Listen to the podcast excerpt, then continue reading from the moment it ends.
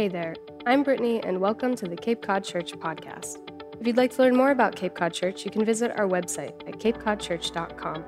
In the meantime, enjoy this message in our current series, The Story Project. Good morning. So, week two of what we're calling the Story Project.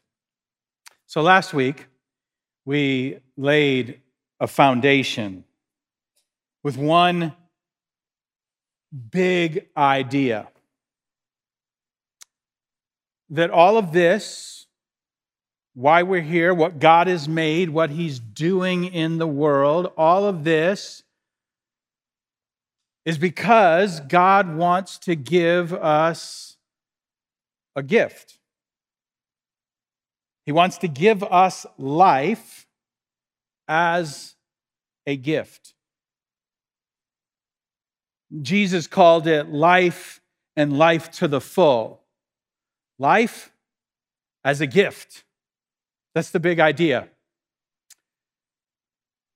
So, to that, you might say, yeah, yeah, yeah, right, right. I get that. I mean, sort of. Like, I get that God wants to give us life, but uh, yeah, but what about the rest of it? Like, like the rest of it, like I, the, the life thing, yeah, yeah, I get it, but there, there there's, there, there, there's more. I mean, life, life, life, yeah, life, life, life. Yawn. There must be. Is it, what about the rest of? Sorry, like, like, tell us, tell us what, what Jesus did. Tell us the story that he did, that, you know, the, the gospel, the death, the burial, the resurrection, and then tell us what to do. Like that, that's the, that's the story. In fact, uh, we went back and that's what we did. John chapter 3 and uh, verse 16. We, we went back to this famous verse, right? Here, it's worth visiting again.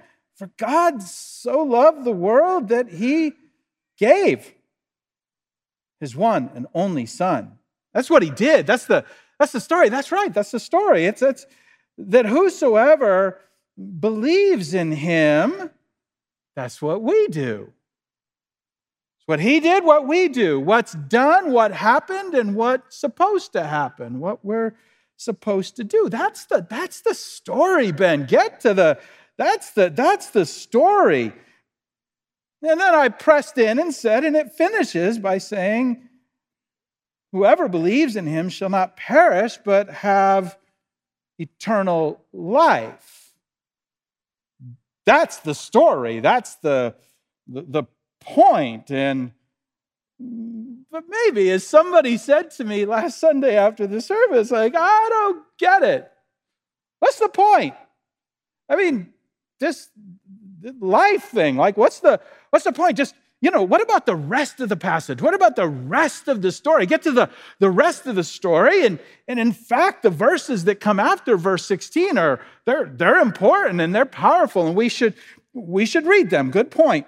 Here's what it says in verse 17 it says, For God did not send his Son into the world to condemn the world, but to save the world through him. I love that verse. God didn't send his Son into the world to condemn the world. No, that wasn't his purpose. It wasn't his, his plan. His plan was to save the world through him, but it's not done there. It picks up this theme of condemnation, of verdict. Uh, it, it carries on the, the idea of the courtroom. And it says, But who, who, uh, whoever believes in him is not condemned, verse 18, but whoever does not believe stands condemned already because they have not believed in the name of God's one and only Son. Yes, Ben, that's what I'm talking about. Talk about that. That's what people need to hear. People need to hear that the, the, the story of what Jesus did, and people need to hear the story of what they're supposed to do. Isn't that the point? Isn't that what we're supposed to do? In fact, the, the next verse says, This is the verdict that's verse 19 the verdict right? This is this is courtroom talk right? This is the verdict.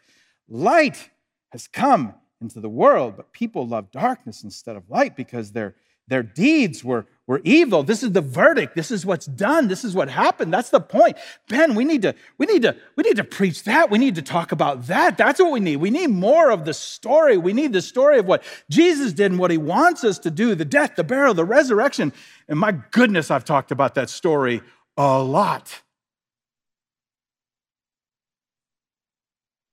But this story is built on a bigger story.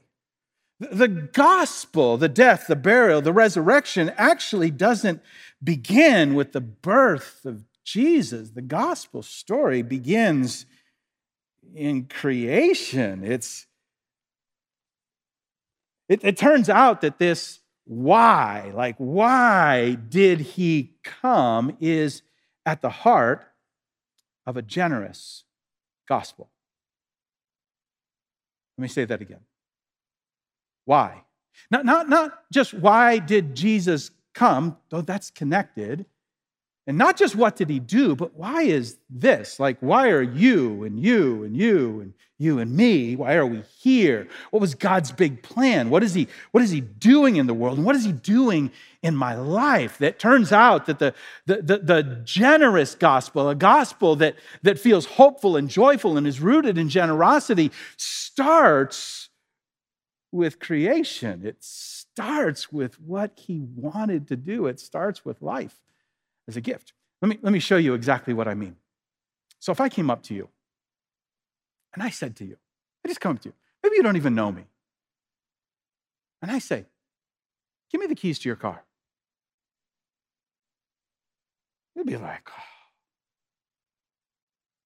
like maybe you have a new car, you've got 25 years worth of payments due on it, right? It costs more than your house. Come on, you can give him my keys. Give me your keys. Give me your keys. Can I have your keys?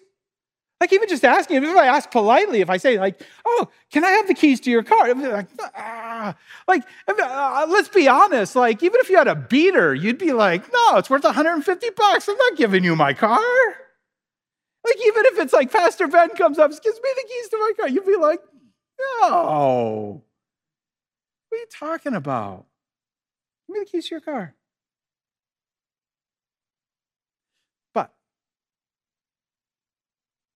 If your friend,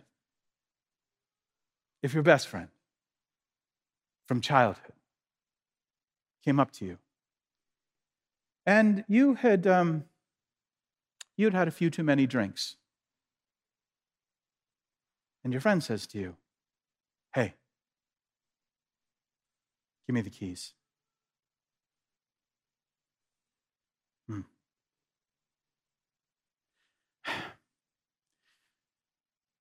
I'm not saying you won't struggle, but that's a different story. When that friend walks up to you and says, Hey, hey, hey, hey, hey, give me the keys.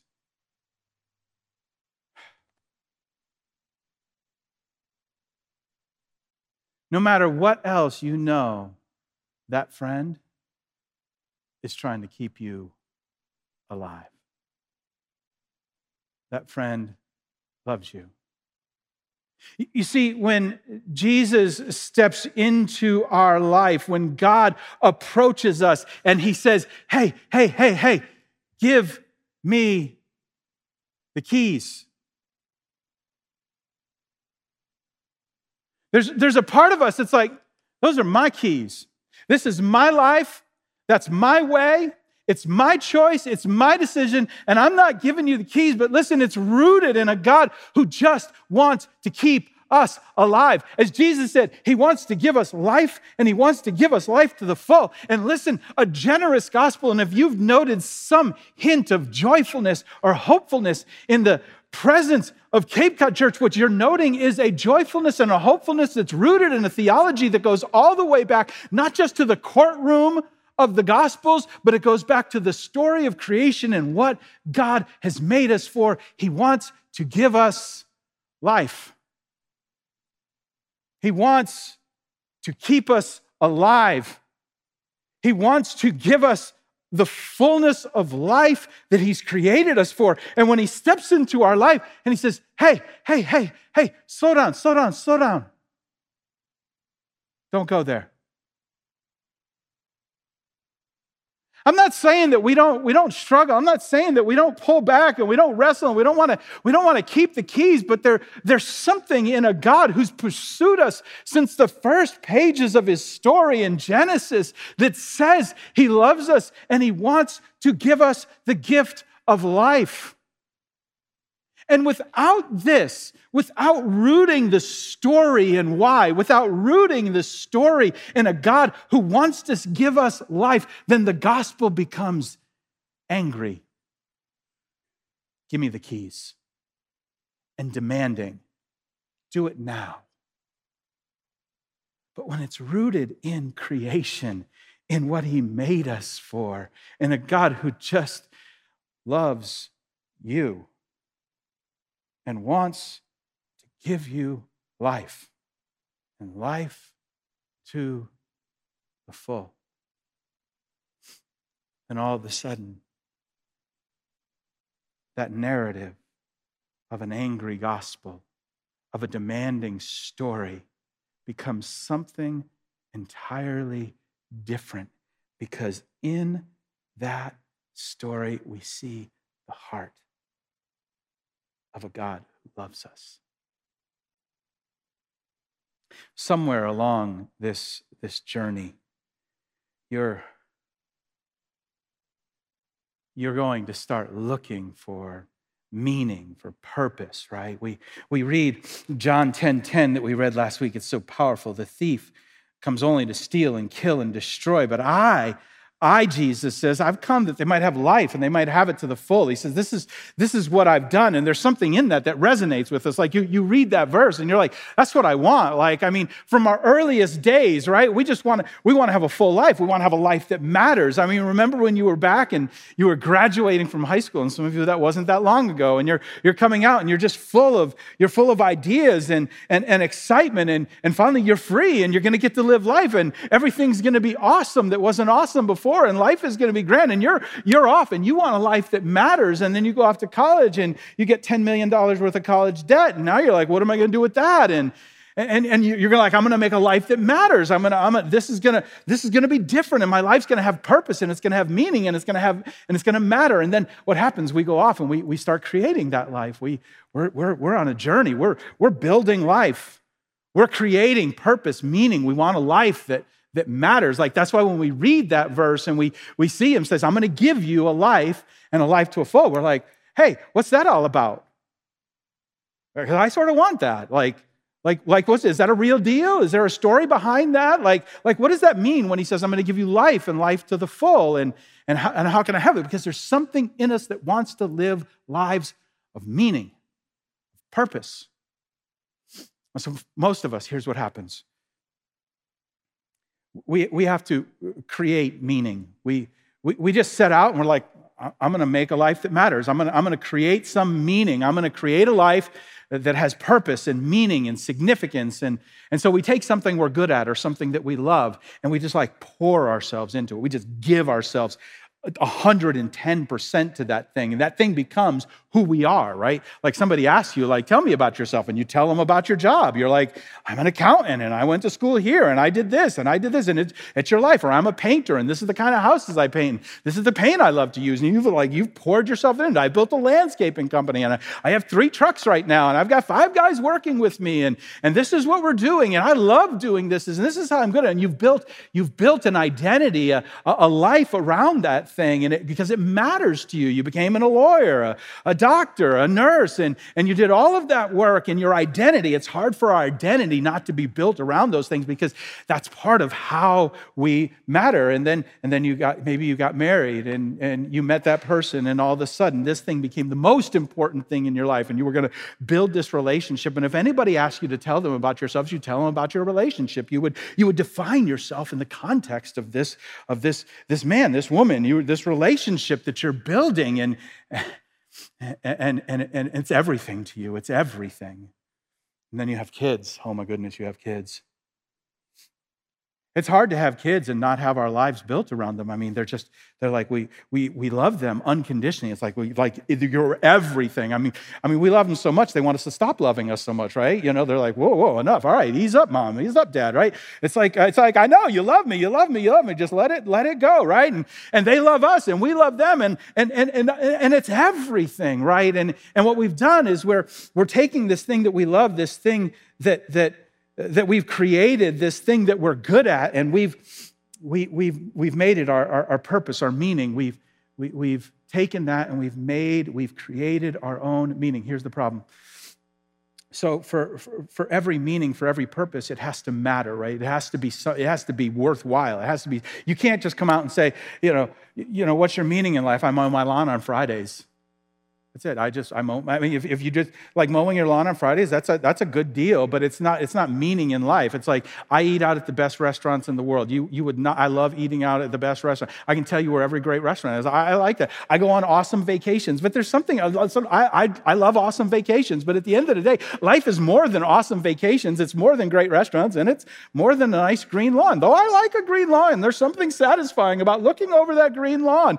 I would confess there's something satisfying about looking over a green lawn that somebody else has mowed. I think that's even, you know, back to the whole guy doing the landscaping. I mean, that's he's got meaning, I've got meaning. But listen, we, we want that meaning to matter. Like we want it, we, we, we have to add significance to it. It has to be, it has to be big enough. And what and what we want to matter, here's what happens. What we want to matter, we start to measure. That's how you determine if it matters enough. You start measuring things. You add, you, you're, you're like, like, how good am I at this, right? So when your boss comes into you and he says, man, you crushed that project. We've never seen a presentation like this. You walk home, you're walking on cloud nine. How's your day? My day was amazing because I'm amazing, right? I did this. Like, this is like, I matter because somebody else has measured what I do, or I've measured what I do, and I feel wonderful about myself. And when we have our kids, for the first couple of hours, they're perfect, right? They're, they have not done anything yet. And it's like, this is going to be, this is like, this is what I've always dreamed of. And we take the picture, and our family is right now. This is, this is like, this is perfect. This matters. But we can do this with everything, right? We, but, but what, what happens is what, whatever, whatever you measure, can become your master. The things we measure can crush us, right? We create them, we measure them because they matter, and then, and then all of a sudden the boss doesn't say that. You've worked on that for months. And the boss goes, I don't get it. And all of a sudden, the thing we've measured our worth and our meaning from, we've created it, we feel less than. Somebody younger than us gets a promotion to a job that we wanted and, and we're like oh i'm not i'm not i'm not measuring up. You see how what we what we measure has a has a way of just coming in and it just like like crushing. That marriage that that that was, that was everything and formed your identity, all of a sudden the years pass by and struggle creeps in, and there's a distance and an isolation, and you feel far apart from one another. And what, what used to be this source of all of, of our meaning now isn't measuring up. We watch our, our, our, kids go off, and, and, and the picture perfect is no longer picture perfect. Do you see how created meaning, when it's measured because we want it to matter, it has this way of even the best of things, of, of, of crushing. And so Jesus steps into this space. So, in these very next verses, Jesus is going to do something for us because it turns out there's another kind of meaning. It's not created, and that's why it's not as popular. I'm just going to tell you up front, it's not as popular. Created meaning is the stuff you pick, the stuff you decide, like, you know, my, my job, my family, my marriage, my, my platform, my influence, my, my Instagram, whatever it is. It's the things that we create. We, we say they matter and we measure them, but, but they're ours. We own them. But there's another kind of meaning. It's not created, it's revealed. You just, you just uncover it, you just discover it, you find it. In this case, you find it in Jesus. And now, now it's, it, it's, not, it's not easy and it's not popular, and I'll show you why in just a second. In fact, you can, you can read it with me because in the very next verses, Jesus, Jesus says, I'm the good shepherd. Verse 11 The good shepherd sacrifices his sheep, his life for the sheep. He doesn't sacrifice the sheep. That's a, that'd be a bad misquote right there, people. Did you catch that? You weren't paying attention, right? The good shepherd, that's like, right? A hired hand, oh, he'll run when he sees the wolf coming. He'll abandon the sheep because they don't belong to him. He isn't their shepherd. So the wolf attacks him and scatters the flock. Hired hand's like, I'm out of here. I didn't, I didn't sign up for getting killed. I'm done. But Jesus, no, no, Jesus. See what Jesus is doing here? He says, Listen, I've come to give you life and life to the full. I'm not like the thief. I'm not like the masters of this world. I'm not like the meaning of this world that crushes you, that just like crushes your soul. I'm not like that. The hired hand runs away, verse 13, because he's only working for the money and doesn't really care about the sheep. Verse 14. I am the good shepherd, and I know my own sheep, and they know me. I don't normally like being called a sheep. Gonna be honest with you. It's not, it's not, it's not comforting. Somebody calls you a sheep, it's like, hmm, it's right up there with, can I have the keys to your car, right? It's like, no, what are you? But I'll take it here. Jesus says, listen, I, I'm, the, I'm, the, I'm the shepherd. I know my own, my own sheep they know me. he said, Those are my sheep. You're like owned, own. That's a, he- that's a heavy word. I own them. They belong to me. I'm for them. They know my voice. In fact, next verse says, verse 15, just as my Father knows me and I know the Father, so I sacrifice my life for the sheep. I have other sheep too. He's talking here about the Gentiles. And they are not of this sheepfold. I must bring them also. They will listen to my voice, and there will be one flock with one shepherd. I know my own sheep. I know my own sheep.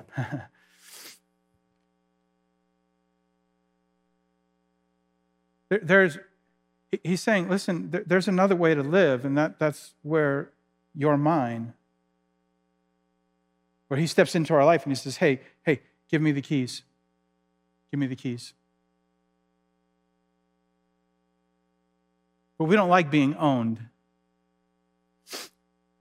The Westminster Catechism, which I, I, have, I don't know if I've ever quoted the Westminster Catechism before. The, the, the, first, the, first, the first question is, What is the chief end of man? And there's 107 of them. I only know the first one. Uh, the chief end of man is to glorify God. Oh, there's a second part actually. And to enjoy Him forever. That's actually pretty good. That's what Jesus is getting at here. Like, like that's what we're made for. That job that matters, that you measure and feels like a master, it's just for Him. He owns it. That marriage, it's His. Those kids, it's His. That platform, it's His.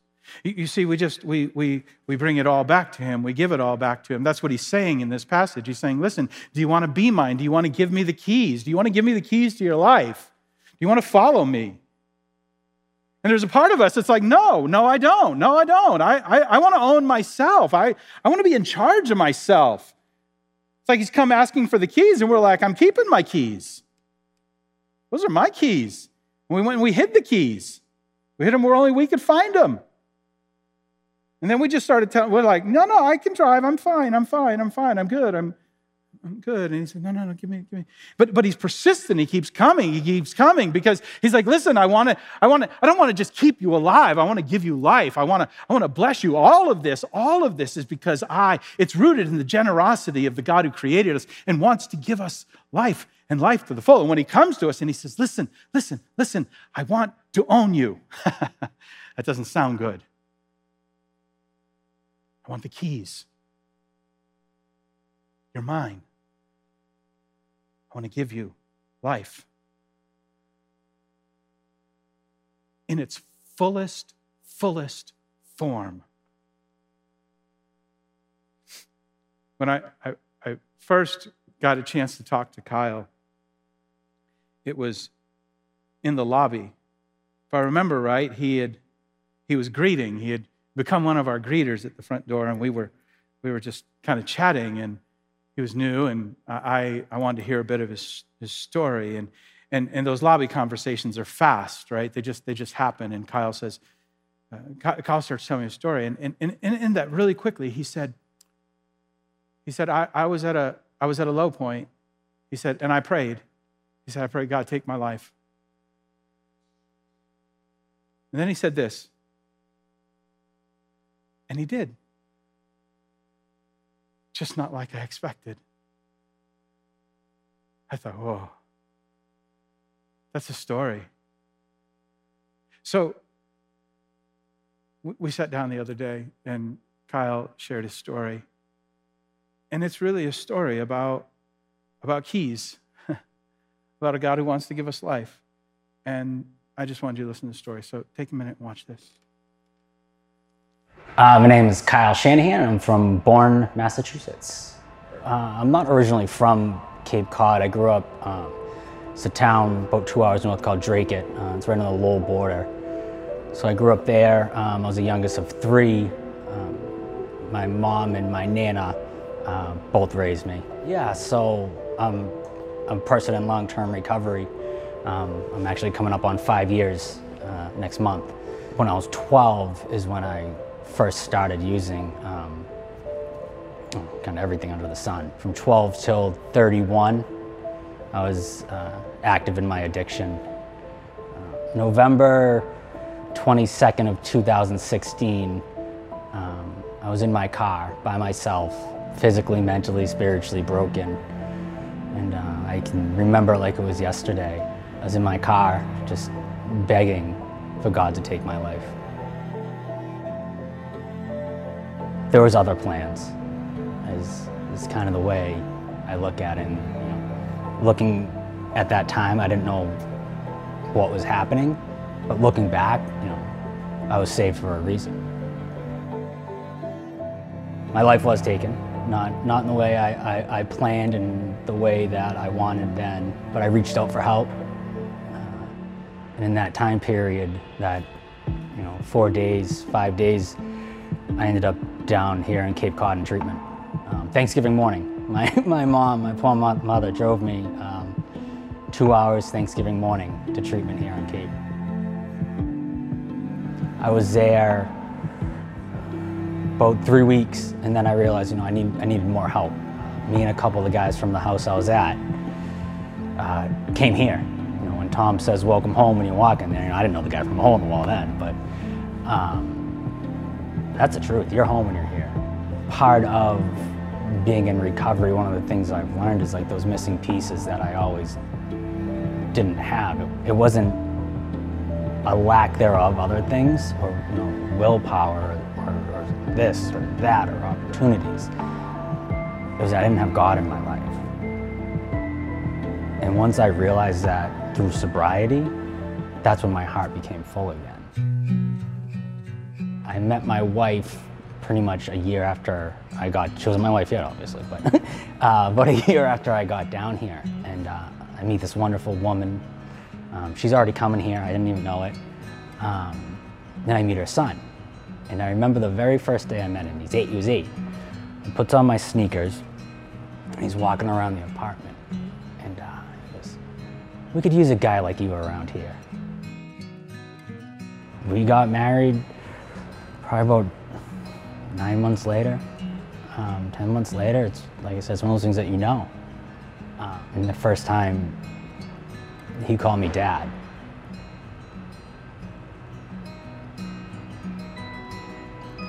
That's something I'll never forget.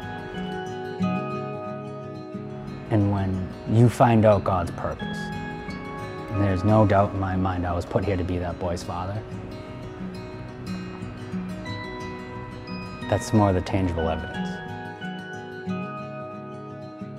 I know what it's like to grow up without a father. Kids need dads. you know, kids need dads. And um, by me having this like righteous cry for help in a place two hours in a city that he's never heard of five years ago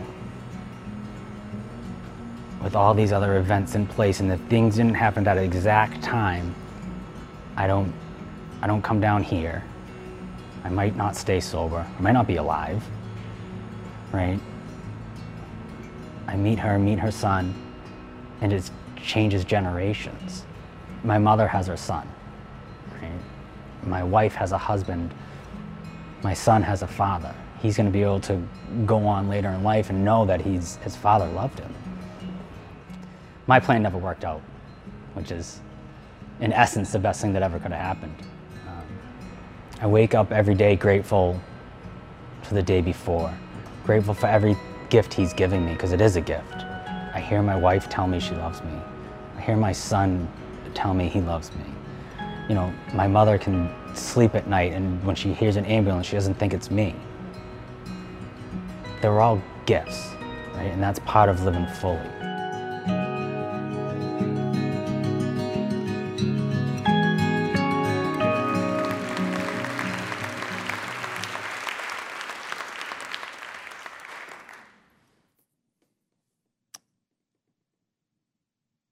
So I don't know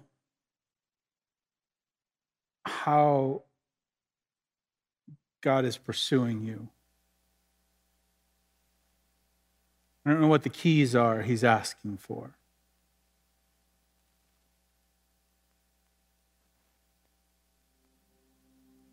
But I know he's coming.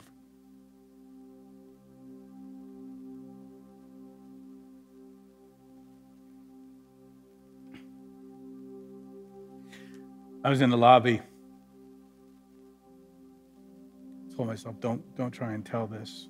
But I was in the lobby after the first service.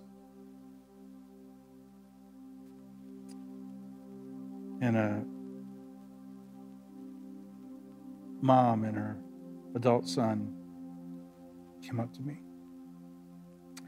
The mom said, Do you remember me? And I, I get that a lot. And often the answer is no. And she says, You prayed for me at the beach. My God, remember that. It was a baptism service two years ago. And she had come. And her son was struggling.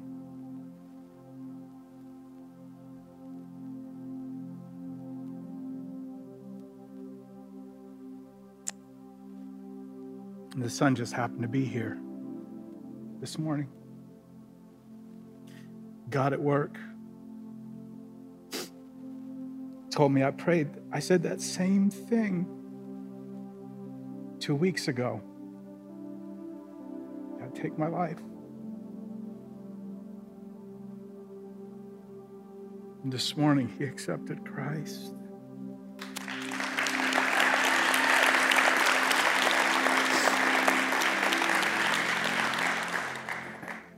I don't, I don't say that to be dramatic. I just say it because it reminds me, I, you would just have no idea what God is doing. We just don't know. Like how he's, he's chasing us. what is it in your, in your life? He's saying, listen, give me the keys. I love you want to keep you alive. And more than that, I want to, I want to give you a full, I want to give you the life I've always dreamed of for you. And we're terrified. So much of the authority in our lives has been manipulative and abusive and demanding that we're afraid that's who He is. The more you look at his story and the more you see who he is, you realize that from the very beginning, from the very beginning, he has been chasing you to give you life. as a gift. So, in a moment, we'll bow our heads and we'll, we'll pray together. For some of you, that might be a moment because there's been an area of your life you've just been struggling with. You're His, He's your shepherd. But man, you've just, you've just pulled back and you've, you've taken ownership. And He's like, give it to me, give it to me. You need just a moment just to just give it to Him. And maybe you're here in this, this whole God, Jesus story of the Bible and what He's doing and what He's done and what He wants you to do. Maybe somehow this morning, God, through His Spirit, is just, He just poked at your heart and said, That's it. That's it right there. And all the things you're afraid of, maybe you're still slightly afraid of them, but, but in Him, in Him, I trust him. He's not the shepherd that runs away. He's not the shepherd that kills the sheep. He's a shepherd who gave his life for me. And you're just ready to give him your life. I'd like to give you a chance to do that. So, would you pray with me? Our heads are bowed, our eyes are closed. we need quiet moments. Life is so distracting? Phones are going off. Someone else's phone is going off. People doing this, doing that. Just, just for a moment, just, just fight for this. Fight for this. Don't, don't give in to that distraction. Just fight for like, like God, what are you saying? What do you want me to do? What do you want me to give you? and give it to Him. And if you're here and you're ready to give your life to Christ, you're ready to embrace Him. Kyle was talking about, and so many others have, and you're going to hear more stories of how God is giving life, but you're you're ready to take that step. I, want to I want to give you a chance just by prayer to say yes to Him. Open your heart to Him, however you want to phrase it, to invite Him in, to give Him the keys to trust Him by faith. You might pray something like this Oh God, I see what you're up to. I believe you want to give me life and life to the full. I believe in Jesus Christ, who you sent, who died for me.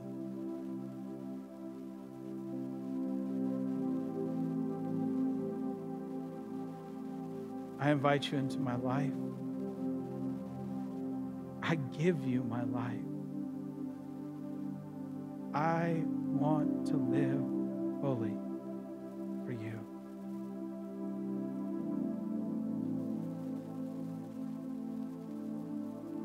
In Jesus' name, I pray. Amen. Thanks for tuning in to this message from our current series, The Story Project. If this is your first time listening, we'd love to meet you in person. We have services every Sunday at 9 and 11 a.m. in East Falmouth, Massachusetts. Or join us for our live stream services on YouTube at the same time.